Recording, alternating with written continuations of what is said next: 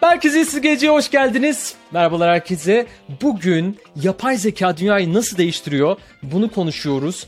Gelişmekte olan teknoloji e, ve geleceğimiz üzerindeki etkisini e, araştırdığımız bu Merkeziyetsiz Gelecek podcastinde e, bugün yapay zeka e, nasıl dünyayı değiştirecek, işlerimizi elimizden e, alacak mı, ne zaman alacak, hangi uygulamaları biz kullanarak kendi kapasitemizi artırırız bunların hepsini konuşacağız. Bugün çok da değerli bir konuğumuz var e, Furkan'la birlikte. Deniz Kurt bizimle beraber kendisi bir yapay zeka e, sanatçısı, NFT'ler üzerine çalışıyor. E, ben sözü çok uzatmadan hemen Deniz Kurt'a vereceğim ve e, lütfen bizi kendi bir dakikalık böyle bir e, tanıtmayla girebilirsin. Sonrasında e, bölümümüze başlayalım. Kesinsiz. Tabii. Merhabalar herkese. Ee, ben e, aslında e, kendimi e, nasıl tanımlayacağım üzerine biraz düşünüyorum son zamanlarda. Çünkü e, sanırım en geniş kapsamıyla söyleyebileceğim şey e, yaratıcı teknoloji e, uzmanı e, Creative Technologist e, olarak da geçiyor. Ben e, eğitimimi Türkiye'de tamamladıktan sonra e, yapay zeka üzerine akademik kariyerimi e, tamamladım Hollanda'da ve şu anda da e, aynı zamanda işte konferanslar, e, çeşitli e, konuşmalar, dersler ile birlikte yapay zeka üzerine yaklaşık bir 4-5 senedir aslında e, çalışıyordum. E, bunun yanında programcı olarak çalışıyorum. E, ve e, web designer yani web tasarımcısı olarak da çalışıyorum. E, ve e, işte 3D, e, virtual reality, augmented reality bütün bunları bir araya getirdiğiniz zaman e, yaratıcı teknolojiler aslında uzmanlık alanıma giriyor. E, ama bunların tabii hepsinin içinde aslında yapay zeka akademik e, kariyerim de akademik background'um da buradan olduğu için e, biraz daha uzmanlık alanım diyebilirim. E, şu anda da Hollanda, Amsterdam'da e, bu alanda çeşitli projeler yapıyorum. Deniz hoş geldin. Gerçekten seni ağırlamak bizim için büyük bir keyif. Burada geleceği değiştirecek teknolojileri konuşuyoruz ama her zaman bu teknoloji Web 3 olmuyor. Tabii farklı teknolojiler de var. Onlardan biri için seni konuk etmek istedik. Çünkü özellikle uzmanlık alanın olduğu için bu konudaki fikirlerini çok merak ediyoruz. Tabii ki biraz kimlik bunalımından bize bahsettin ama yine de sen bu alanı çok önceden seçtin ve bayağı atılım yaptın. Herkes ChatGPT'yi duyduktan sonra aa yapay zeka bir şeyler gerçekten yapıyor. Sadece bir sözden ibaretmiş değilmiş diye ana akıma belki de böyle ulaştı ama çok önceleri görmüştün sen zaten bu trendi. Senin yapay zekaya ne itti? Biraz oradan başlayalım sonra biraz yapay zekadan konuşacağız. Tabii güzel bir soru. E, beni yapay zekaya aslında iten şuydu. çok pardon. Biraz e, yani e, aslında çok geçmişten beri ilgilendiğim bir alandı e, yapay zeka. E, bilim kurguyla başladı.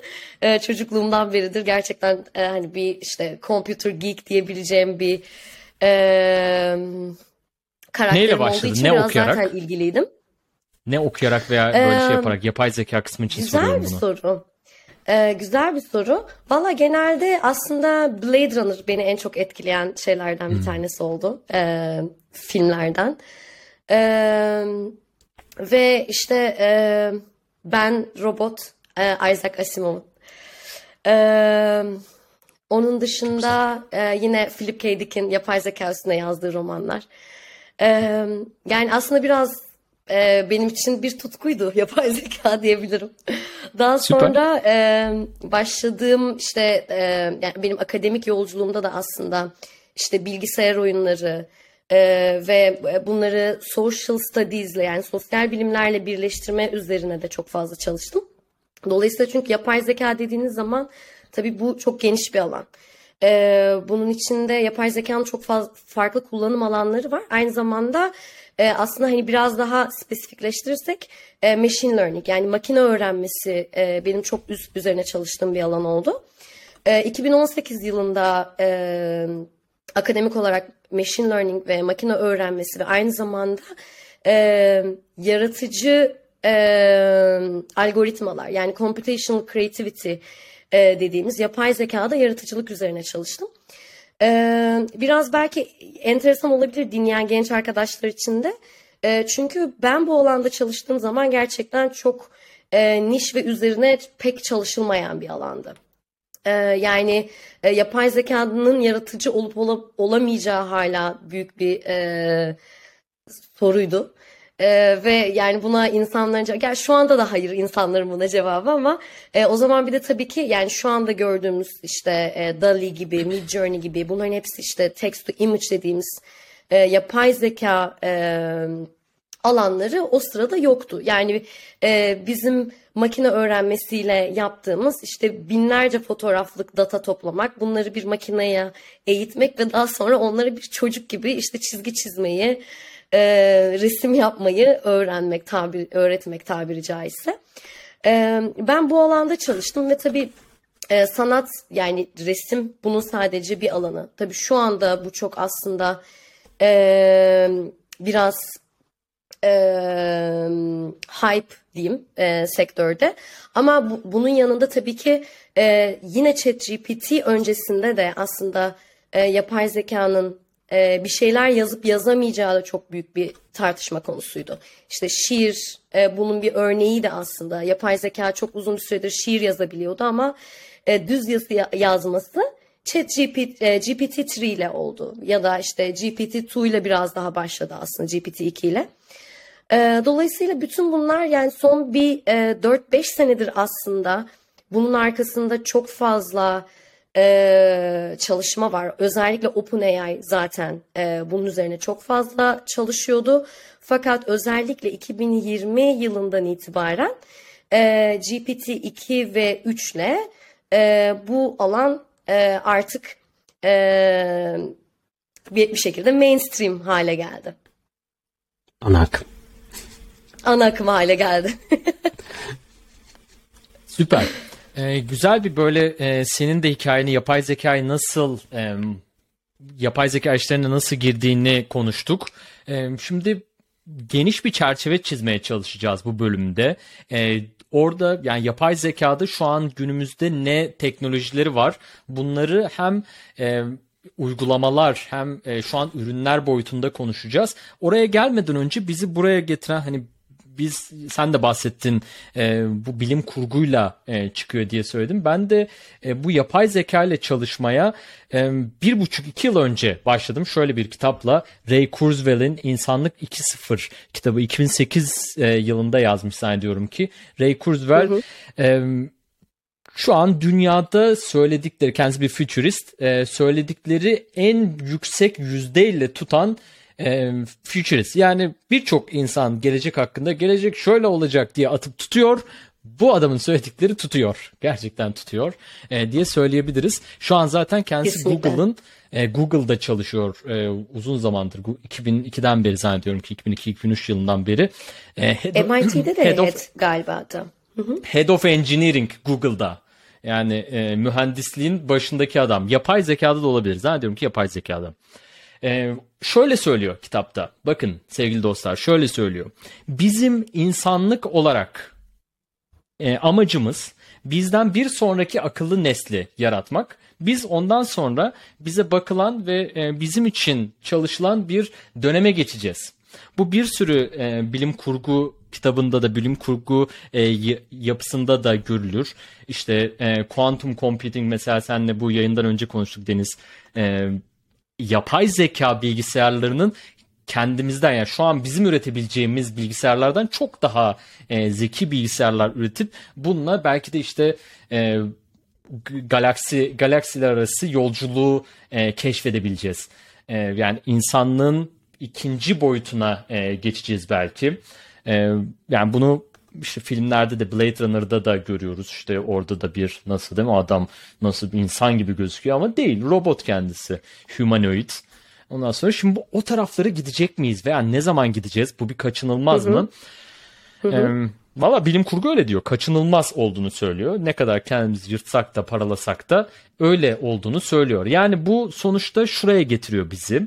Ee, bu bir varoluşsal tehdit. Şimdi bu bir kesin. İnsanlığın önünde olan en büyük varoluşsal tehditlerden bir tanesi. Yapay zeka.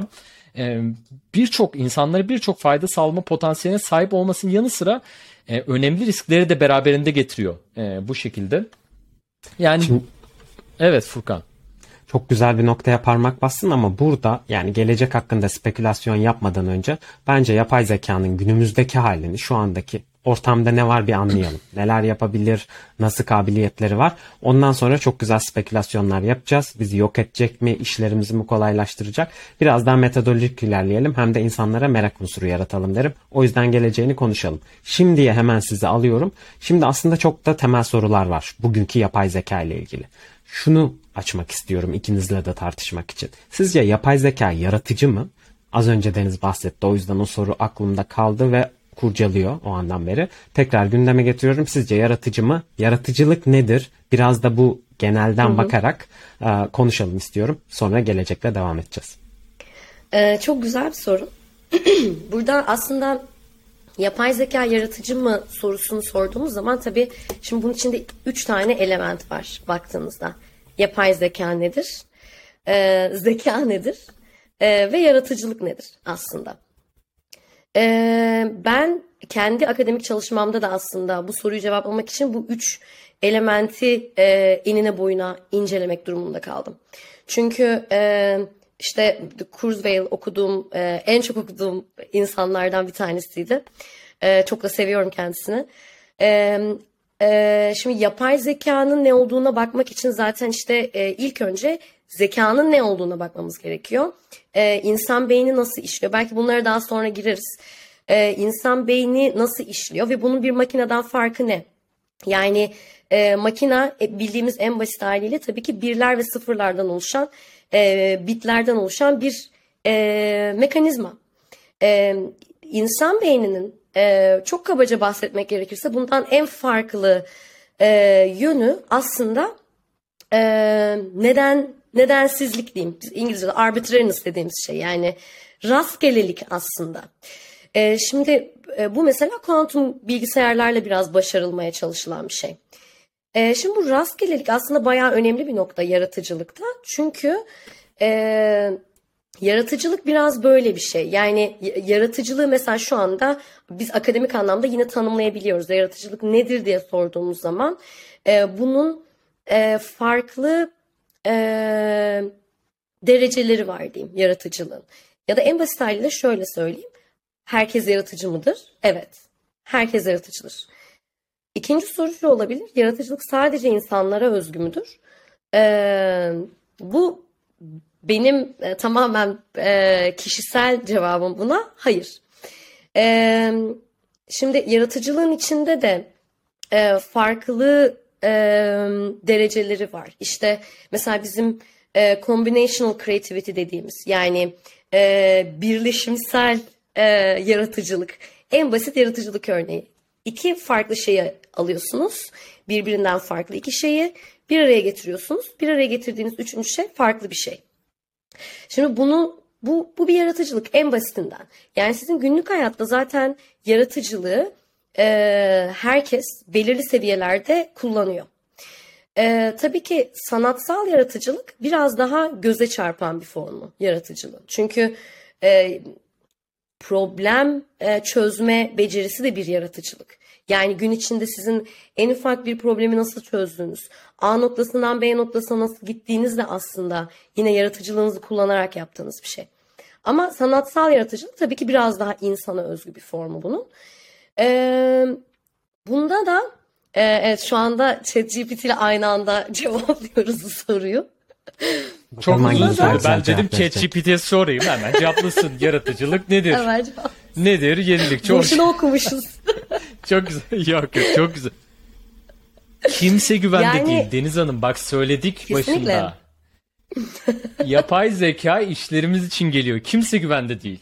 Hani kimse kendini böyle rahatta hissetmesin. Arkadaşlar böyle ben şey yaptım. Soruyorum cevabını veriyor. Peki beğendin mi yani cevabı? Yani aslında şey de diyebiliriz. Ee, hemen cevaba bakalım hocam. Bence güzel. Evet kesinlikle öyle. Ya, yani güzel orijinal insan... fikirler, çözümler bulma yeteneğidir. Yaratıcı insanlar evet. düzenli olarak düz, e, düşünce ve çözüm yollarının farklı bir bakış açısı sunabilir. Kendilerine sunan özgün yorumlar çözebilir. Herkesin yaratıcı potansiyeli vardır. Sevgili Deniz Hanım da öyle söyledi. E, farklı düzeylerde de farklı şekillerde ortaya çıkabilir. İnsanlar için özelleşmiş bir özellik değildir. Hayvanlarda da var. E, biz de bunu söyleyecektik. Fareler inanılmaz yaratıcı mesela. Hı hı. Çok çok Balıklar. acayiptir. bal- e, Yunus kardeşler ondan sonra e, diğer hayvanlarla karşılaşması tabii bizimki daha gelişmiş bir beyin olduğunu şu an biliyoruz. Farelere dikkat. E, fena sunmamış işte. Sorayım mı yapay Kesinlikle. Kesinlikle. Ee, o sen sorarken bir yandan şeyden de bahsetmek istiyorum ben. Çünkü o güzel bir nokta. Yani bu konuda belki araştırmak isteyen insanlar için de arkadaşlar için de faydalı olabilir. Ee, şimdi insan beyninde bizim yani yaratıcılığın insana özgü olmasının sebebi zaten insan beyninin en gelişmiş e, formda bu e, nedensizlik dediğimiz şeyi e, bir fonksiyon olarak yapabiliyor olması. Yani biraz daha basit haliyle şöyle söyleyebilirim. Ee, bir makinanın makine mesela nasıl ki problem çözmede e, yani basit matematiksel hesapları, hesaplamaları yapmalı çok iyiyse ve insan beyni aslında hibrit bir makine olduğu için yani analog bir makine olduğu için aynı zamanda bu hesaplamaları yapmada bir bilgisayardan çok daha kötüyken aslında çok daha iyi yaptığı şeyler var. Örneğin duygular. Mesela duyguları ve yaratıcılığı e, biz yapay zekada modellemek için e, uğraşıyoruz yıllardır. Yani yaratıcılığı evet şu an mesela belli bir düzeye kadar modelleyebildik ama e, mesela duygular işin içine girdiğiniz zaman o tamamen bir nedensizlik. E, burada işte kuantum bilgisayarlar da gerçekten devreye giriyor. E, belki arkadaşlar kendileri bakabilirler. Soruları olursa e, yorumlara yazsınlar. Yani çok derin dalmadan önce aslında bir tane daha somutlaştırıcı örnek aklıma geldi. Belki orayla da ilişkilendirebiliriz. Ben senden kelimeler seçiyorum, bekletiyorum ve doğru yerde kullanmaya çalışıyorum. Rastgelelikten bahsettin. Gerçekten hani bilgisayar dünyasının çok temel problemlerinden biri gerçek rastgeleliği yakalamak. Şimdi normalde e, yaratıcılık anlamında konuşurken mesela bir senfoni orkestrası dinliyoruz. Aslında uzmanların söylediği şey oradaki mükemmelliği yaratan şey mükemmel çalınması değil. Tamamen rastgele şekilde aralarda çıkan hatalar. İşte kemancının nota kaçırması, orada bir şeyin hafif farklı gelmesi kulağa. Çünkü o size tamamen daha önce kayıttan dinlemediğiniz bir deneyim sağlıyor. O an orada olma hissini, deneyimini sağlıyor. Ama burada da şöyle bir sıkıntı doğuyor. Aslında sen e, mükemmel bir yapay zeka ürettiğinde bu hatayı hiç yapmıyor. Ama insanların o kadar hoşuna gitmiyor çünkü onlar o hataları farkında olmadan da olsa duymaya alışık. Rastgele hatalar. Peki biz bunu modellersek bir algoritmanın içerisinde ve yapay zeka da bu tür rastgele görünen, belki rastgelelik sorunu çözülmedi ama rastgele görünen hatalar yaparsa bunun yerini alabilir mi? Yani genel anlamda aslında yaratıcılık modellenebilir mi? Çok güzel bir soru. Ee, şimdi kesinlikle aslında nedensizliğin ve rastgeleliğin e, modellenmeye çalışmasının sebebi bu. Şimdi yaratıcılık, e, rastgelelik modellenebilir mi sorusunu cevaplamak için kuantum bilgisayarlardan çok kısa da olsa bahsetmem lazım. Çünkü bu bizim insanlık olarak buna aslında bulduğumuz çözüm. Şimdi kuantum bilgisayar ne yapmaya çalışıyor? Ee, onu da iki kelimeyle özetleyeyim. En basit şekliyle. Ee, şimdi bilgisayar için ne dedik? ne dedik? Birler ve sıfırlar. Yani bir ve sıfır nedir aslında? On off yani açık ve kapalı. Ee, şimdi bir e, kuantum bilgisayarda yani normal bir bilgisayarda e, ya bir ya sıfırken bir işlemin sonucu e, ve bunları bir, bir araya getirdiğimiz zaman işte e, bitler oluşuyor, seriler oluşuyor ve bu, biz bu sayede bilgisayarlarla iletişim kuruyoruz aslında. Yani şu ana kadar e, ürettiğimiz programlama dilleri e, aslında bunu yapıyor. Bilgisayarlarla iletişim kurmamızı sağlıyor. Şimdi e, kuantum bilgisayarlarda yapmaya çalıştığımız şey işte tam olarak bu rastgelelik. Yani e, bir işlemin sonucu bir de olabilir, sıfır da olabilir. Ee, belki ekrana e, görseli koyabiliriz. Doğancan aslında bununla ilgili bir görsel paylaşmıştık. Merak eden arkadaşlar da bakabilirler. Ama yani en basit haliyle e, e, bir e, işlemin sonucunun siz e, bir ya da aynı anda bir ya da sıfır olması ne demek? E, rastgelelik demek. E, siz bir bilgisayar ekranında çarpıya bastığınız zaman o ekranın kapanacağını biliyorsunuz mesela.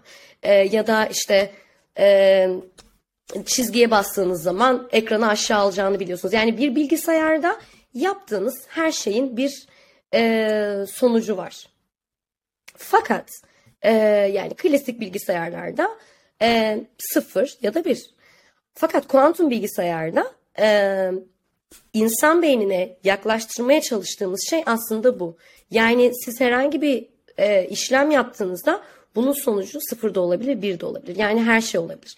Kuantum dememizin sebebi de bitler yerine bu sefer çok daha küçük parçalar olan qubitleri kullanıyoruz. Ve bu da aslında e, şöyle toparlayabilirim.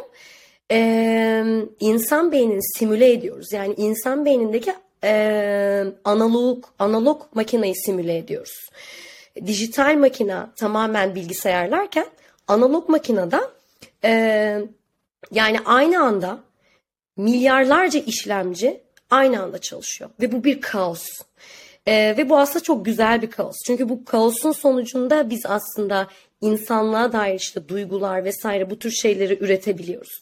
Ve bunları modellemek için de aynı şekilde çalışan e, trilyonlarca işlemcinin aynı anda çalıştığı çok güçlü bilgisayarlar yapmamız gerekiyor. Bunu şu anda IBM e, ve Google'ın kuantum bilgisayarları çok yakın. Ama e, şöyle diyebilirim e, son cümleyle e, Kurzweil'e göre e, kuantum bilgisayarların aslında bu rastgeleliği ve nedensizliği simüle edebileceği, modelleyebileceği zaman e, yaklaşık 30 sene içinde ve bu da aynı zamanda e, teknolojik tekillik dediğimiz e, şeyi getirecek. Yani artık bilgisayarların e, insan zekasını yakaladığı, duygular da dahil olmak üzere ve yavaş yavaş bunun üstüne geçmeye başladığı bir döneme işaret ediyor. Korkutucu. Çok güzel anlattın. Ve aynı zamanda Eminim heyecan ki verici. sen bir şeyler anlatırken Doğancan'ın aklından onlarca düşünce geçti. O yüzden şimdi onun yorumunu sormadan konuyu değiştirirsem aklında kalır.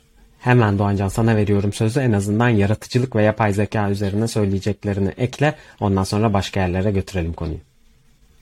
E, Valla bir sürü konuya farklı konuya değindik aslında ama e, yani gelecekteki bu akıllı bilgisayarların e, çok daha akıllı bilgisayarların e, oluşu yani oluşturan kişiler büyük ihtimalle insanlar olmayacak. Bu neredeyse kesin gibi. Ama şimdi şöyle riskler de var. Bu sefer e, makinelere çok fazla güç verdiğimiz zaman kendi aralarında konuşmaya başlıyorlar. Kendi aralarında konuşmaya başladıkları, başladıklarında da işte kontrol edememeye başlıyoruz. Problem orada başlıyor. Yani e, bu bilgisayarları ve yaratıcı olma e, durumunu konuşacak olursak yani oradan da buraya e, devşirecek olursak konuyu yaratıcı olabilir mi? Vallahi oluyor. E, şu an şarkı yazan yapay zekalar var ve bu şöyle bir şey oldu. Çok hızlı bir e, kısa bir kısa ve çok kısa bir zaman çizelgesi içerisinde çok hızlı bir patlama oldu. E, böyle de olur aslında yani her şeyde e, böyle bir eğri e, gelişim eğri teknoloji teknolojik gelişim eğrisi e, çok e, yavaş yavaş ilerler bir e, akım olur ve ondan sonra çok hızlı bir yükseliş e, o meydana gelir. E, buna işte geometrik büyüme olarak diyen e, diyenler olur. Bileşik faiz de bunun bir benzeridir. E, finansta burada çok anlatırız programlarımızda. Bileşik faiz de yine aynı şekilde uzun süre tutarsan daha fazla yatırımlarından para kazanırsın. Bu aslında bu hani fenomenler her yerde görüyoruz bu e, dünyadaki fenomenleri. Teknolojide de yine yapay zeka bunu şu an bunu görüyoruz. E, yapay zeka ile ilgili daha önce çalışmalar var mıydı? Evet. ChatGPT'den önce ne vardı? İşte e, GPT-3 bugün C- GPT-4 e, yayınlanıyor. E, ve hani çok daha büyük verilere ulaşıp çok daha derinliği olan cevaplar ve çok daha derinliği olan e, çalışmalar yapabilecek e, yapay zeka. Ondan öncesine işte yok muydu diyorduk bunların hepsini gerçek kılan işte Transformer gibi bir e, teknoloji framework var. Burada e, developer arkadaşlara e, da hani daha çok teknik kısmını e, de böyle ben onun o tarafı da biraz anlayayım ya e, demek isteyenlere de 2019'daki bir şey var. E, bir makale var. Onun ona dayalı yani bu Transformer e, framework'ine dayalı dayalı olarak kuruluyor. E, bu framework'e dayalı olarak yapılmış bir şey. O günden bugüne e, GPT kuruluyor ve işte e, Türkçesini söyleyemeyeceğim Furkan affet ama sen çevir bakalım bunu. Reinforced Learning.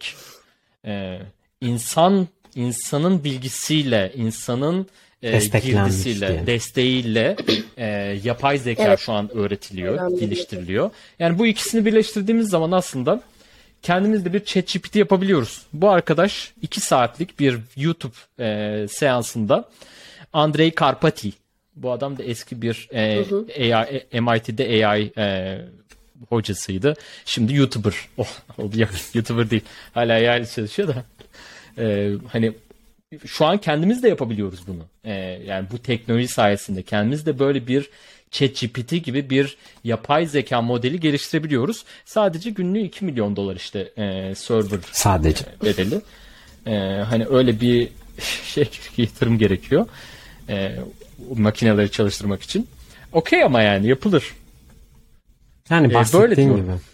Güzel konulara değiniyorsun. Aslında hani bizim işlerimizi çalacak konusuyla başlayıp işlerimizde bizi nasıl destekleyebilire götürebileceğimiz bir konu. Yani burada zaten yorumlarda işte ufak atışmamızı görür dinleyicilerimiz. Hani işlerimizi elimizden alır mı diye sordun ve ben de hani aslında bunu kullanmayı becerenler kullanmayanların yerini alacak gibi bir yorum yaptım ve yorumlarda da devam ediyoruz. İşte mesela Eastern Harmon demiş ki Google'da 12 bin, Microsoft'ta 10 bin, Meta'da 11 bin kişi işten çıkarıldı.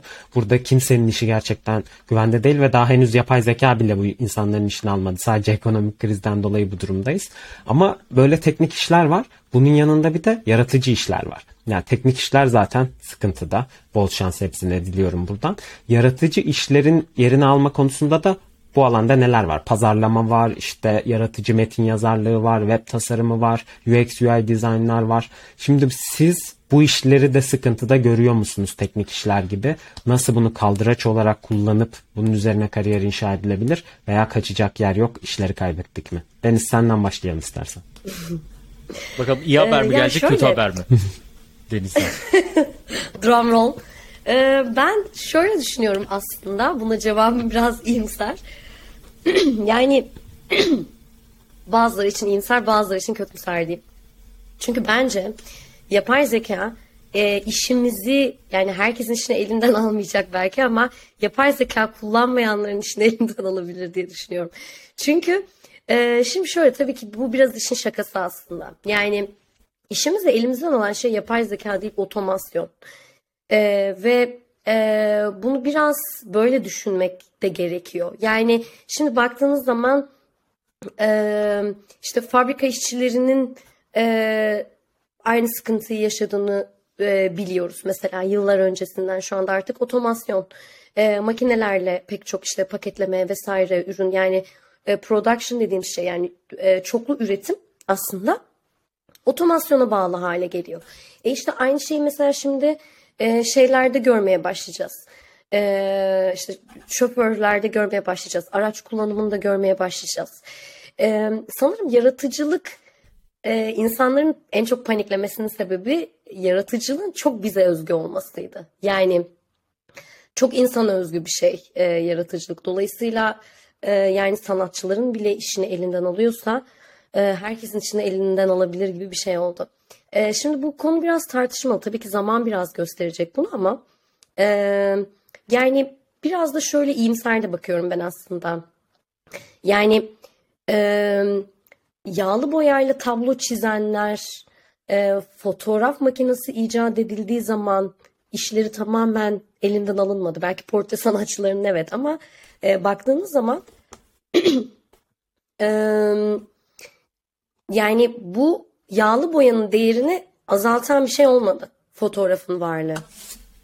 Şimdi aynı şekilde de e, biz yine yapay zeka ile gerçekten bir de burada sanatın demokratizasyonu da söz konusu. Yani pek çok insan sanat üretebilmeye başladı.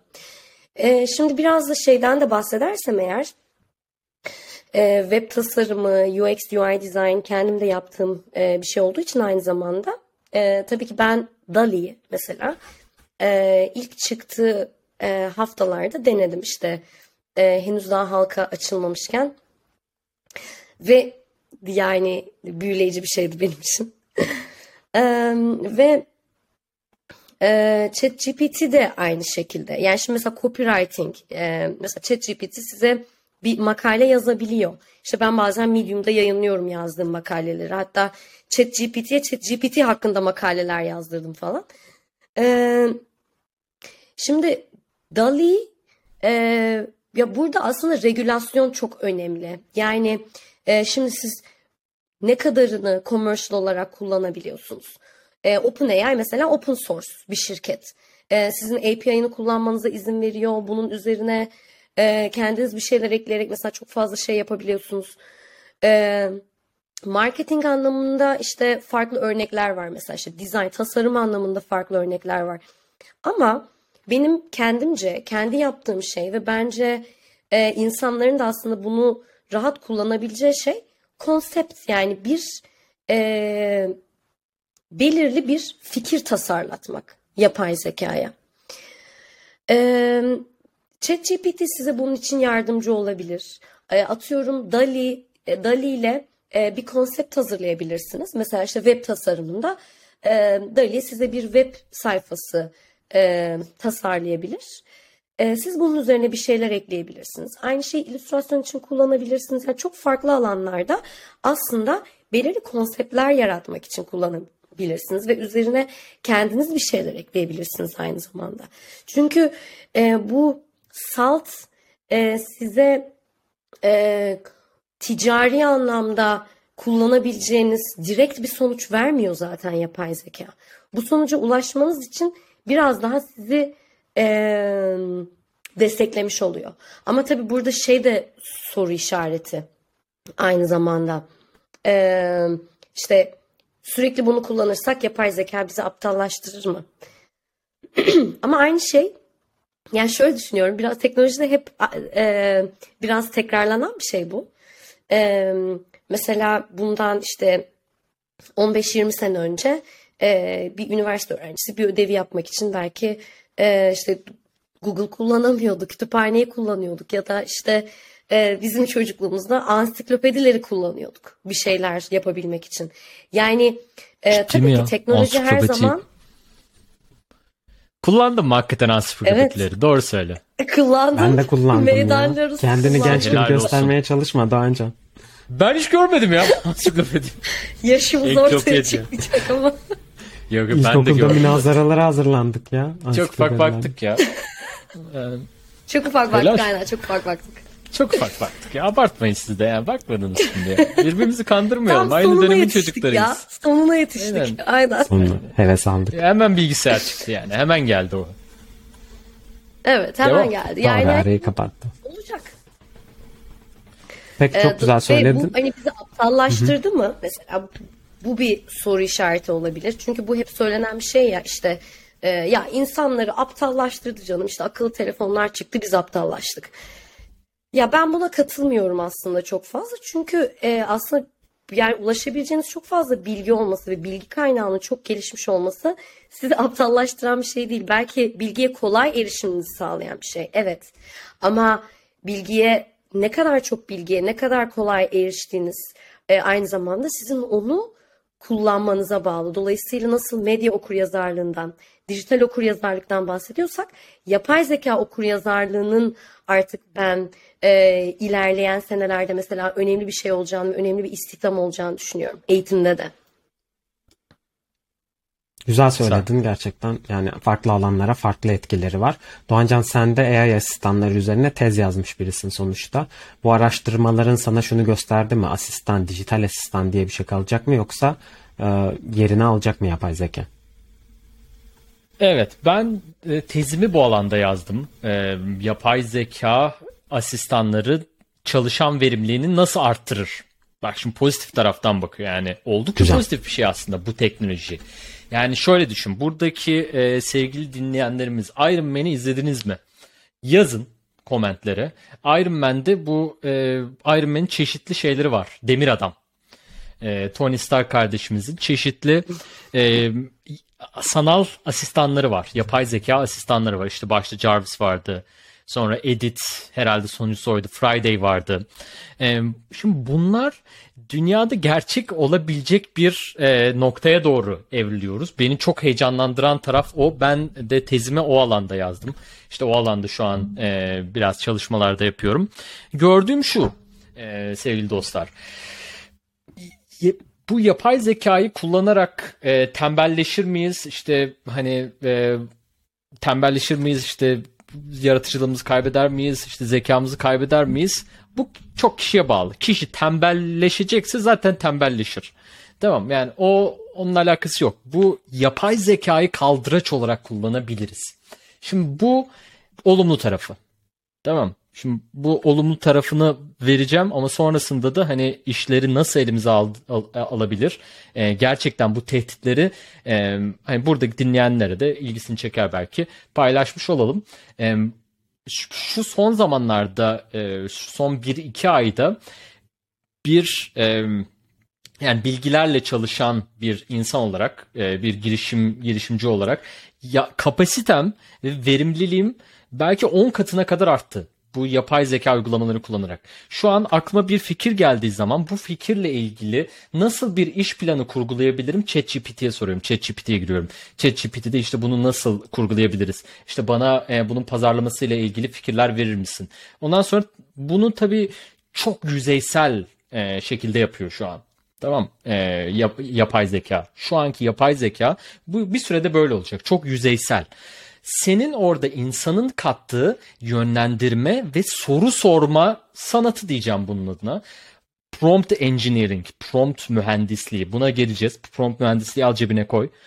Ee, buna geleceğiz e, yapay zeka ile konuşma, yapay zekayı e, kaldıraç olarak kullanmak için iyi sorular sormak gerekiyor. Yönlendirme yapmak gerekiyor. O bir şeyi söyledikten sonra Aa, o kısım neymiş? İşte e, pazarlaması ile ilgili mesela bana işte dedi ki e, influencerlarla git çalış. Tamam aldım onu. Influencerlarla ilgili bana 6 tane e, şey sırala, 6 tane strateji sırala diye söyledim e, yar, daha yaratıcı ol diye söyledim. E, bu şekilde verimini arttırdı. Ondan sonra yeni bir iş fikri üzerine çalıştık. Gittim görseline ihtiyacım var. Mid Journey'i açtım. İşte Dali'yi açtım. Dali biraz daha geride kaldı. Mid Journey şu an daha e, ön planda. Birkaç tane deneme de yaparız. E, Midjourney'i açtım. Hemen görsellerini çalıştım. İşte kapak tasarımları. işte bir zeytinyağı işine gireceksek zeytinyağı tasarımını hemen yaptım. Ondan sonra e, yapay zeka bana bu zeytinyağını Türkiye'den ürettiğim zeytinyağı e, e UK, İngiltere'de ve İrlanda'da satmak için e, bana bir 3 tane e-mail hazırlar mısın? Evet hazırlarım. Tak hazırladı. Yani benim normal bir insan olarak belki bir takımla yapacağım işleri belki bir işte benim bunun üzerine bir ay çalışacağım süreyi bana bir güne indirdi. Sevgili dostlar bunu bu, bu şekilde görmek isterseniz yapay zeka bu şekilde görmek isterseniz e, siz de bunu bir kaldıraç olarak kullanıp bambaşka yerlere götürebilirsiniz. Tamam yani e, ya ben anlamam ben işte ya bu yapay, zeka nedir? Biz işte şey ne, daha yeni işte telefonu çözdük diyorsanız zor. Tamam onu bir kenara bırakın. Hiç öğrenilecek hiçbir şey yok. Yani bu çok teknik bir şey de değil. Yazıyorsun sana cevabı geliyor. Tamam.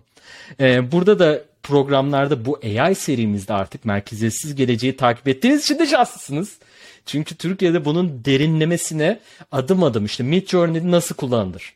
Bir sonraki programlarımızda var Furkan geliyor. ChatGPT kullanarak nasıl para kazanılır? Merkeziyetsiz gelecekte bunu getiriyoruz. Anlatacağım. Adım adım anlatacağım. Takip ediniz efendim o yüzden. Bunun yanında şey işiniz mi var mesela? Hadi ekran paylaşalım. Ee, mesela avukatlık işiniz mi var? Bir saniye. Şurada kısmı. Onun da yerini avukatlık, alacağız diyorsun. Avukatlık işiniz mi var? Vallahi kimse güvende değil derken bak şaka yapmıyorum. E, donotpay.com hadi buyurun. Dünyanın ilk robot hukukçusu. Tamam. Buraya birine dava açma, dava mı açmak istiyorsunuz? Yazıyorsunuz konuyu size dava metni yazıyor. Tamam mı? Bürokrasi, e, bürokrasiyle ilgili bir şey yapmak istediniz, dava açmak istediniz. Her şeyi burada çıkartıyor. Size bir celp mi geldi, bir dava mı geldi? Giriyorsunuz buraya. Ondan sonra bunun savunmasını size veriyor. Hadi buyurun. Avukatlar. Abi bak ya, ya size bak ciddi söylüyorum. Kimse güvende değil. Hani şakası yok bu işin. Ee, sunum hazırlama. Tommy. Bakın Tommy app, Tommy e, Tom ya da diyebilirsin. Tom.app. Ee, generative storytelling. Yani üretken e, diyebiliriz. Hikaye anlatıcılığı. Giriyoruz buraya. Şimdi detaylarına bunların girmeyeceğim ama giriyorsun. Ondan sonra yazıyorsun ben e, zeytinyağı e, satmak için bana 10 sayfalık bir slide hazırla diyorsun. Sana görselleriyle birlikte hazırlıyor. Ya şimdi bunu bir kaldıraç olarak kullandığın zaman tabii tek başına hani kullan çok bir anlamı yok. Hani tek başına bunu yaptığın hani sana müthiş dünyaları vermiyor. Her şeyi hazır olarak vermiyor. Bu kadar hani e, üzerine çalışman gerekiyor. Ama e, sana bir üzerine çalışabileceğin bir taslak veriyor. Bir, bu, bu değerli bir şey değil mi ya sizce de? Bu Evet. bir taslak vermesi. Üzerine Kesinlikle. sıfırdan bir beyaz sayfaya çalışmak yerine üzerine bir taslakla çalışmak e, daha iyi yapmaz mı Furkan senin? Kesinlikle daha iyi yapar. Zaten konuyu da yani şuraya getirmiş olayım. Şu anda hani kurumsal dünyadan da geldiğim için biraz o dünyanın şu anda yapay zeka için ölüp bittiğini kullanmak ve kaldıraca çevirmek için nasıl uğraştığını biliyorum. Zaten yorumlarda da geçmiş mesela Microsoft'un işte OpenAI'ye yatırım yapması, işte bu yatırımla hisse alması buradan. Hem bunu bir yatırım perspektifinden bakabiliriz hem de orada aslında Microsoft ne yapmak istiyor? Azure'ye entegre edip kurumsal müşterilerine AWS'in sunamadığı bir şey sunmak istiyor ve bütün firmalara bu tür kaldıraçlar vermek istiyor. Aslında biraz ölçek büyüterek size de onu sormuş olayım. Böyle ufak tefek örneklere çok güzel baktık. Neler neler yapabiliyorsunuz.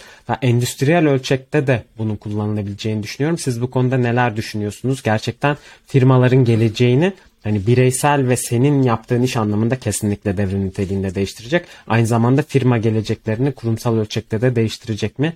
Microsoft'u zengin eder mi yapay zeka? Gi- gireyim. Güzel An- soru. çok kısa o zaman. Kısa kısa ben e, buraya bir e, giriş yapayım. Microsoft Girin 10 alanlarına. milyon 10 milyar dolar 10 milyar. 10 milyar dolar e, yatırım yatırım e, yapacağını açıkladı. %49'unu alıyor OpenAI'ın. OpenAI'ın gelirlerinin de %70'ini alacak. E, böyle bir gündem var. Şimdi e, Web 3 tabii merkeziyesi gelecekti. Bir sürü Web 3 konuştuk hep. E, işte kripto dünyasında neler olacak diye. Şimdi e, yatırımlar dünyadaki şu an e, risk sermayesi kapitali ve işte hedge fonları daha çok AI'ye kaymaya başladı. Çünkü yeni bir hype burada e, oluşuyor. Ama bu hype'ın Blockchain kan alt- kaybediyor. ha yani kimse kimse güvende değil. Kimse güvende değil. Kimse blockchain'i de blockchain'i de alabilir. Ama bu ikisinin bu ikisinin ortak noktaları var bu arada. Yani blockchain'i bir Aynen e, onu da bir altyapı olarak kurup burada bu sefer bak şimdi. Bak şimdi sana soru Furkan. Te- Quiz yapıyorum seni. Quiz yapıyorum. Hazır mısın? Şimdi AI, asistan dedik. Iron Man, demir adam nerede saklıyor AI asistanını? Tamam nerede saklıyor? Diyelim ki çok gizli kendinin çok zengin ya o. Çok e, gizli bir şey var. E, e, nasıl diyelim bir data room var. Çok büyük de olması lazım çünkü e, yetişecek edecek o e, büyük bir e, veri bankası var. Veri sistemleri var değil mi? E şimdi bunun normal insanın buna ulaşması o kadar kolay değil değil mi? Burada veri sistemlerini e, mesela kurgulamak için Web 3'e e, blok zincire biz e, başvurabilir miyiz? Merak ettiğim bir soru bu arada bu. Yani şöyle bir şey var. Zaten bahsettiğin kaynak çok değerli. O yüzden bunu merkezi bir sistemde tutup tek bir zayıflık noktası yaratmak gerçekten hani bizi bitirir. O İşte bu. yüzden ne kadar demokratik, ne kadar dağıtık bir altyapıya bunu yerleştirebilirsek aslında o kadar mantıklı bir sisteme dönüyor. İşte çok güzel bir yerden bağladın blockchain'le e, yapay zekanın da kullanımını. Ama ben yine de hani bir cevap vermiş olmama rağmen telefonla Joker hakkımı kullanıp Deniz'i aramak istiyorum. Çünkü onun da eminim ki çok güzel yorumları var bu konu hakkında. E, merhabalar, çok teşekkürler Furkan. E, şimdi şöyle e, cevap vereyim ona. Seyirciye sorma joker hakkımı kullanmadan. E, e, şimdi yapay zekanın e, bir de şöyle bir dark yüzü var gerçekten. E, yapay zeka ile tabii ki yaptığımız her şey bütün o işte yaptığımız güzel Mid Journey eserleri, işte e, DALL-E'de yarattığımız e, işte kaykay binen köpek fotoğrafları vesaireler bunlar için gerçekten e, inanılmaz e, büyük işlemciler, e, inanılmaz e, yüksek e, ölçeklerde çalışıyor. Ve bu enerji e, havadan sağlanan bir enerji değil. O yüksek GPU'lar vesaire havadan sağlanmıyor. Bunların hepsi için gerçekten e, çok büyük bilgisayarlar çok büyük güç harcıyor ve bu bilgisayarlar e, tabii ki elektrik kullanıyor ve bu elektrik bizim kaynak doğal kaynaklarımızdan geliyor. Şimdi aynı zamanda Burada tabii ki daha sonra yine deep dive edebileceğimiz şeylerden bir tanesi ama ben yine çok büyük bir istihdam alanını burada şeyde görüyorum.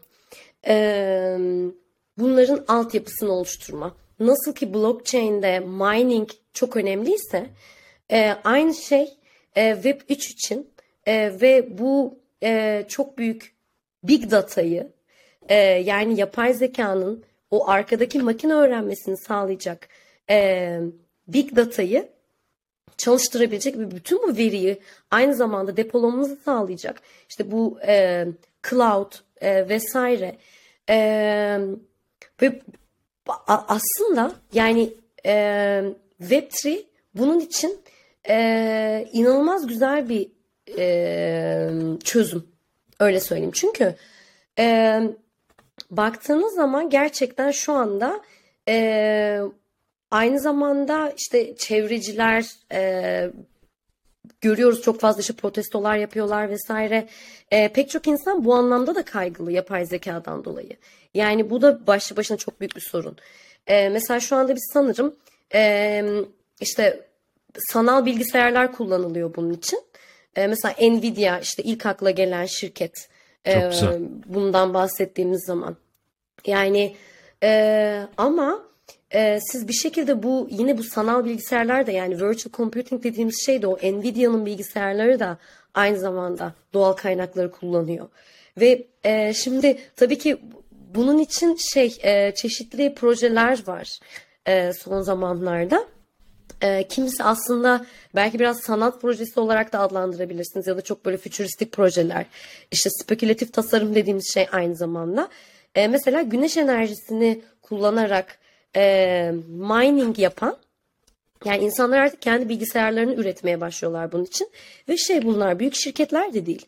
E, yani işte birkaç e, yine e, yaratıcı teknolojist e, işte benimle aynı işi yapan farklı ülkelerde farklı insanlar işte küçük bilgisayarlarla Arduino bilgisayarlarıyla işte Raspberry Pi'larla kendileri küçük bilgisayarlar yapıp solar bilgisayarlar yapıyorlar mesela ya da rüzgarla çalışan bilgisayarlar yapıyorlar. Ve e, bunların amacı aynı zamanda hem işte e, mining yapabilmeyi hem e, big data'yı cloud e, edebilmeyi, depolayabilmeyi e, sağlayacak bilgisayarları bizim elektrikle ve hani biraz daha işte artık e, alışılagelmiş çözümlerle değil de e, güneş enerjisini kullanarak, e, solar panelleri kullanarak ya da rüzgar enerjisini kullanarak üretebilmemiz. E, ve bence e, bu Türkiye'de özellikle hani bu yayını da dinleyen yine genç arkadaşlar için çok büyük bir istihdam olacağını düşünüyorum ben bunun. Evet. Ve baksınlar yani e, Avrupa ülkelerindeki projelere baksınlar. Çünkü bu tür projeler yaptığınız zaman Avrupa ülkeleri size e, fon veriyor. Bunları gelip burada yapabilmeniz için. E, Türkiye'de de yapabilirsiniz bu arada. E, ama bu gerçekten çok kıymetli. Neden çok kıymetli? Çünkü Türkiye e, hani güneş enerjisini çok fazla kullanabileceğiniz bir yer. E, örneğin mesela Hollanda'da yapmaya çalışıyorlar bunu. Güneş enerjisiyle çalışan web siteleri ve mining servislerini. Ama sadece belli zamanlarda çalıştırabiliyorlar çünkü güneş yok. E, yani dolayısıyla istihdam dediğiniz şey gerçekten e, sadece e, yani üretim, yapay zeka ile üretim alanında değil, Aynı zamanda bahsettiğiniz gibi depolama, blockchain hepsi e, birbirine bağlanıyor bir şekilde. Evet aslında çok güzel bir noktaya parmak bastın çünkü bunu dağıtmak yani ağı dağıtmak maliyetleri de dağıtıyor. Yani Doğancan'ın dediği gibi 2 milyon dolar günde herkes harcayamayacağı için e, aslında ağı dağıttığın zaman her node yürütene, her bu ağın parçası olana biraz bunun yükü de e, binmiş oluyor. Farklı farklı iş modelleri bunu çözmek için de tabii ki var. E, zaten yani çok yeni bir teknoloji bahsettiğin gibi. Zaten OpenAI'nin kurucularından Sam Altman da hani biz bunu yaptık ama henüz nasıl paraya çevireceğimizi bilmiyoruz diyordu oluyordu. E şimdi farklı farklı versiyonlar deniyorlar. İşte 20 dolara ücretli chat GPT böylece daha hızlı erişebileceksin, yoğun saatlerde erişebileceksin falan. Bunun etrafında çok büyük bir endüstri kuruluyor. Bu çok açık gerçekten. Ve farklı farklı ürünler görmeye de devam edeceğiz. Biraz programın sonlarına doğru da geliyoruz. O yüzden hani günümüzü neler getirdiğini, farklı yönlerini konuştuk ama e, hani şunu da konuşmadan kapatmak istemiyorum. Gerçekten bu yapay zeka için sırada ne var? E, bizi ne bekliyor? Nasıl bir geleceğe doğru gidiyoruz? E, bunu da hemen konuşalım. Evet, nasıl bir Harika. geleceğe doğru gidiyoruz? E, güzel bir şey söyledin. E, Valla gelecek merkeziyetsiz olacak diyelim yine programımızda. Ben Diyelim, bu arada kesinlikle. siz konuşurken Midjourney'de arkada e, tasarımlar yaptım. E, çok güzel de tavsiyelerde bulundu bak Deniz. E, kulağım hep bir, bir tarafta orada. E, Avrupa Birliği projelerini, bunu daha önce burada e, farklı yayınlarda da hep konuştuk. Avrupa Birliği projelerini e, takip edip onlara e, başvurup burada çeşitli fırsatlar e, yaratmak e, gündemde olabilir. Veya bu konuda işte araştırma yapmak için e, yani Twitter tabii ki güzel bir yer e, olduğu gibi e, yani bir şekilde kullanımı kullanımı arttırmamız e, lazım ve e, bunu bu bu alanda eğer e, bilim olarak bu alanı seçtiysek e, bu alanda proje üretebilecek ekipleri arayıp e, ekiplerde bulunma, bulunmak da e, bir e, bir çözüm. Bu mesela biz de böyle bir e, çalışmadayız şu an. E, bir reklam yapayım Furkan ve sevgili Deniz izninizle birlikte. E, ben de bu alanda yapay zeka e, AI asistanları e, konusunda bir araştırma geliştirme şirketi üzerine çalışıyorum İrlanda'da. Ve bunun için de e, birlikte çalışmak e, istediğim insanlar e, var. İşte araştırmacı e, yapay zeka alanında araştırma yapanlar veya işte e, developer olup işte bu alanda e, Python ile e, işte kodlama yazanlar gibi e, yapay zeka geliştiricileri e, makine öğrenmesi üzerine çalışan insanlarla da birlikte çalışmak istiyorum ve böyle e, hani sadece ben değil bir sürü insan var e, bu alanda çalışmak isteyen. E, bu böyle dağlar da çok yakın zamanda çıkacaktır. E, eğer merkeziyetsiz geleceği e, yakından takip ediyorsanız DAO kavramına hakimsiniz demektir. E, bu neydi DAO Furkan? Söyle bakayım. Merkeziyetsiz otonom organizasyonlar. çok aferin sana e, merkeziyetsiz otonom organizasyonlar e, daha çok AI alanında göreceğiz. AI ürünlerinde araştırma şirketleri e, bunları kullanmaya başlayacak. Geleceği dedin ya hani kısa geleceği de biraz konuşalım. Çünkü çok hani biraz daha ilerisi gelecekte eğer uyursak eğer bunu hani bu e, ya ben sonra bakarım e, dersek e, bu sefer hani zaman geçebilir. Artık biz bu e, Türkiye'ye hani hep şey deniyor ya ee, Osmanlı'ya işte e, matbaa geç geldiği için biz çok geri kaldık. Öyle bir devirde değiliz. Tamam Öyle bir lüksümüz de yok. Biz ne geliyorsa ChatGPT geldi dünyada çıktı. 5 günde 1 milyon kullanıcıya ulaştı. 5 günde 1 milyon. Bakın. Ben de ikinci gününde kullandım. Yani bu şey değil hani matbaa bir gün geç geldi. Eğer öyle diyorsan. Ee, bahane yok. Onu demeye çalışıyorum. Bahane yok. Bu alanlar nerelere girersek, nerelerde araştırma yaparsak. Çünkü yani bilemezsin şimdi bu insanın ilgisi nerelerde, ne alanlarda yaratabilir. O yüzden bu alanlara daha çok girip merkeziyetsiz geleceği bizi daha çok takip edip çünkü yapay zeka ile ilgileniyorsa daha fazla bölüm geliyor. Ee, böyle söyleyebilirim Furkan. Biraz böyle e, istediğin hani şeyi söyledim mi emin değilim. Ee, böyle ha. hani maddi olarak şu olacak diye hani ya da al şöyle vereyim bu olacak. Onu Deniz'e de bırakabiliriz. Zaten hani daha spesifik belki de sormalıyım. Nereden baktığını da görmek için biraz genel tuttum soruyu. Ee, Deniz'e aktarırken hatta biraz da konteks vereyim ki daha e, yardımcı da olsun.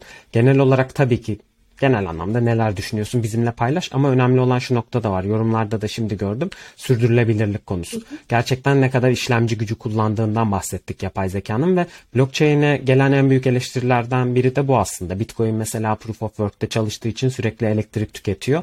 E, tamam güzel bir şey ama doğaya da zarar veriyor. Gelecek de önemli. O yüzden Ethereum mesela proof of stake gibi belki güvenlikten biraz ödün vererek alternatifler buldu ve şu an çok daha az elektrik tüketiyor.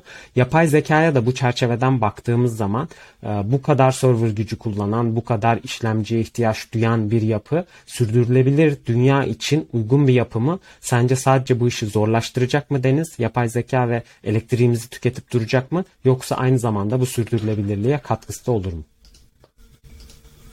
Çok güzel bir soru. Ee, şimdi bunlara net bir cevabım olmamakla birlikte çünkü e, bu aynı zamanda bu soruyu zaten tüm e, işte bilim insanları olarak yapay zeka üzerine çalışan insanlar, sosyal bilimciler e, e, olarak aslında bu sorunun cevabını arıyoruz şu anda da. Çünkü e, teknoloji gerçekten hani kaçınılmaz. Yani yapay zekanın ilerlemesi kaçınılmaz. E, işte copyright mevzularını ileriki bölümlerde belki konuşuruz. E, kesinlikle konuşuruz hatta. E, bütün bunlar kaçınılmaz.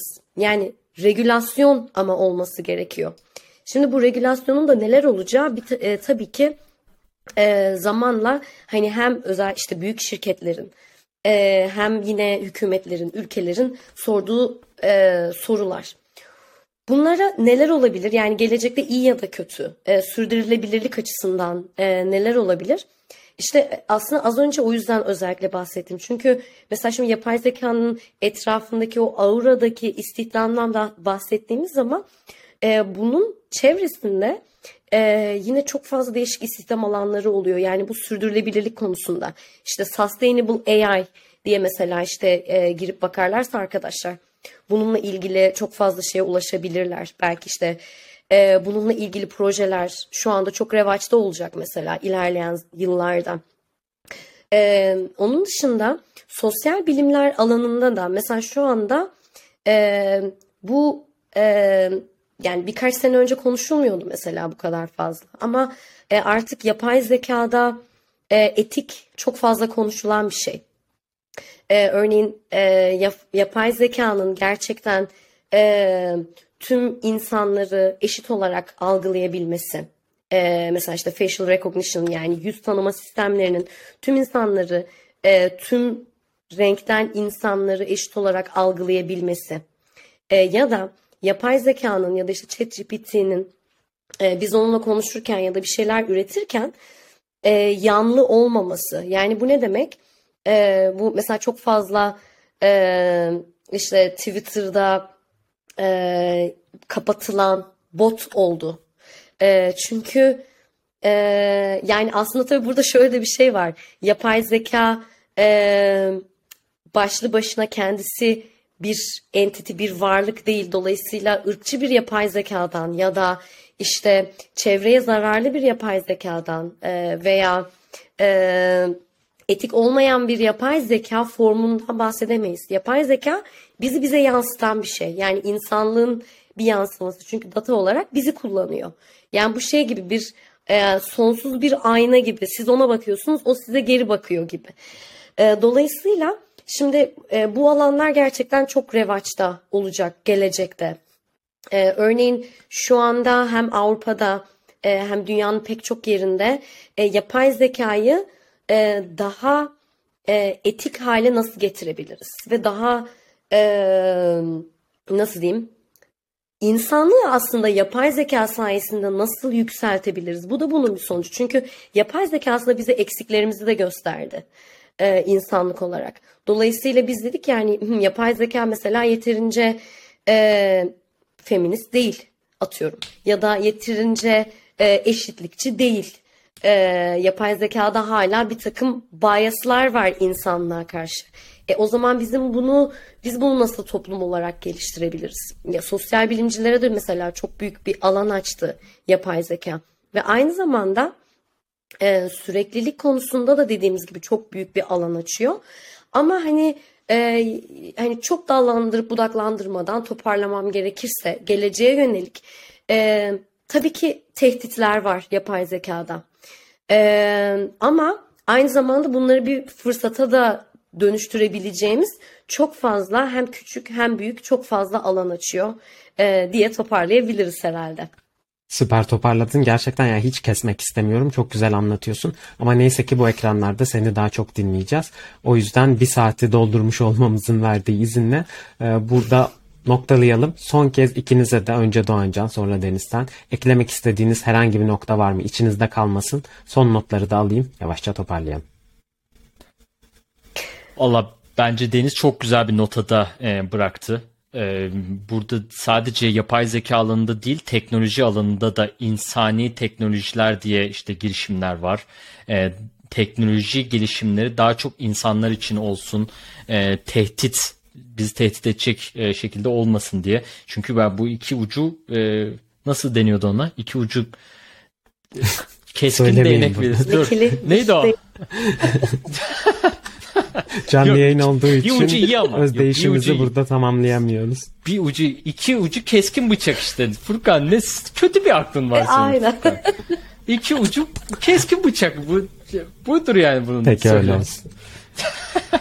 Ee, bir tarafı evet yani çok bıçak gibi keskin kullanabileceğimiz gibi kendimize fayda edebileceği gibi e, çok tehditli de var. Bunu e, hatta OpenAI'ın çok ufak bir öyle girelim. Hani güzel bir notu da e, Deniz'in bıraktığı yerde bırakacağım. E, yine Elon Musk merkezisi gecikti konuşmadan olmaz. E, OpenAI'yi kurarken onda kurucular arasında bulunan biri. Yapay zeka kontrol edilmeli. Yapay zekayı bizi kontrol edebilmemiz lazım. Riskli şeyler oluyor. Google'da özellikle çok büyük e, atılımlar var. Ne yaptıklarını bilmiyorlar. E, biz de bu yüzden OpenAI'yi kuruyoruz. Ne demek? Açık yapay zeka. Yani açık olarak, açık kodlu olarak herkese açık üretelim. Göz önünde olsun ne yaptığımızı bilelim diye gizli kapaklı bir yerden yapıp da Skynet ortaya çıkmasın Terminator'daki gibi e, diyor. E, ama hala risk. Regülasyonlar yine burada da olacaktır. Kriptoda e, regülasyonları konuştuğumuz gibi yapay zekada da regülasyonları konuştuğumuz zamanlar gelecektir. E, ama biz şu an bize ne katkısı olabilir? Bence onu düşünmemiz lazım. Çünkü hani gelecekte işte çok bunlar her şey çok kötü olacak gibi düşünürsek e, bugün çok bize faydası fayda etmez. Yani bugün bize faydası ne bu zaman onun. E, burada işte bu gibi programlarda hani nasıl daha faydacı amaçla e, kullanabiliriz. Onları görüyoruz. E, kapatırken bu arada son e, 1-2 dakika sorular olursa da yorumlarda alalım. Furkan sen gerçi bakıyorsun herhalde yorumlara. Bakıyorum bakıyorum. Yeri geldiğinde de dile getirmeye çalışıyorum.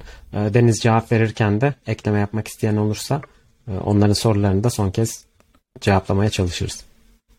Deniz çok güzel e, yayında. Bize katıldığın için çok teşekkürler. E, çok güzel konulardan Ben bahsettin. Yani geniş çerçevede farklı e, konulara bahsettin.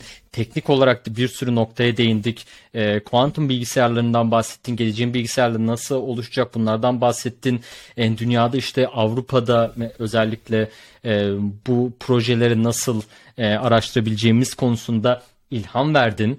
E, ve yaratıcılık AI AI'ın yaratıcılığı konusunda da e, burada umuyorum ki e, sevgili dinleyicilerimize de izleyicilerimize de bir e, bir katkın olmuştur diye ben düşünüyorum. E, seni ağırlamak güzeldi. Merkeziyesi gelecekti. Seni daha da fazla göreceğiz inşallah. Çok teşekkürler. Kesinlikle. Ben de çok keyif aldım yayından. Ee, izleyen arkadaşlar da soruları olursa yine bu yapay zeka ile ilgili akıllarına gelen ne var, merak ettikleri neler var yazarlarsa onlar üzerine de e, konuşuruz ilerleyen yayınlarda. Güzel bir nokta. Seni nereden bulabilirler? Oradan yazsınlar. Ee, harika. Beni e, buraya yorum olarak yazabilirler. Ee, Instagram handle'ımı bırakabilirim. Sosyal medya olarak kullandığım aynı zamanda portfolyo Söyle olarak bize direkt. kullandığım. Ki yani şey yapabilirler. Ee, Deniz Kurt ya da Deniz Ez Kurt ikinci adım Ezgi olan Deniz Ezgi Kurt diye de ararlarsa zaten sanıyorum direkt olarak bulabilirler. Ee, Twitter üzerinden ulaşabilirler. Ee, aynı zamanda. Ee, belki link olarak onu hatta şeye bırakırız. Ee, Yani aşağıya bırakırız. bırakırız. Belki bahsettiğimiz yapay zeka ile ilgili linkleri de bırakırız hatta. Müthiş olur. Bırakalım. Tamam onu da bırakalım. Onu da bırakalım. Hizmettir. E, bunu da Her şeyi yapalım. bırakalım. Hizmet Başka aynen, sorumuz onlar yok. bir hizmet. Ben artık Peki. toparlıyorum yayını izninizle. Son sorumuzu soracağım. Bunu Hadi da sor. e, yayın için, yayından sonra da lütfen aşağı yazın. Bu kanalda daha fazla yapay zeka içeriği görmek ister misiniz? Görmek isterseniz yapacağız. Görmek istemiyorsanız hayır yapay zeka istemiyoruz. Tutmayın bizi diyorsanız böyle şeylerle, e, bıçaklarla, kılıçlarla bekliyorsa hiç yapmayacağız. Yani onu söyleyeyim. tutacağız yani. Daha çok Web3, e, Web3, kriptoda e, konuşabiliriz. Bunu da anlamak istiyoruz ama bu e, yapay zekada çok gündem olduğu için, bizim de üzerine çalıştığımız şeyler olduğu için bu konuda da içerik üretmeyi düşünüyoruz. Evet bugün yapay zeka konuştuk ve yapay zeka ile ilgili her şeyi konuştuk ama çok temel düzeyde konuştuk. Ee, Daha konuşamadığımız çok fazla yapay zeka boyutu var. Ee, Onları da farklı farklı programlarda dile getirmeye çalışacağız. Abone olursanız ve bildirimlerinizi açarsanız bu programlardan haberdar olabilirsiniz ve hiçbir bilgiyi kaçırmazsınız. Matbaanın size geç gelmesinin önüne geçersiniz böylece ve belki de ChatGPT gibi bir sonraki sistemin ilk kullanıcılarından biri olursunuz. Ee, Bizi takipte kalın. Hoşçakalın. Görüşmek üzere. Hoşçakalın.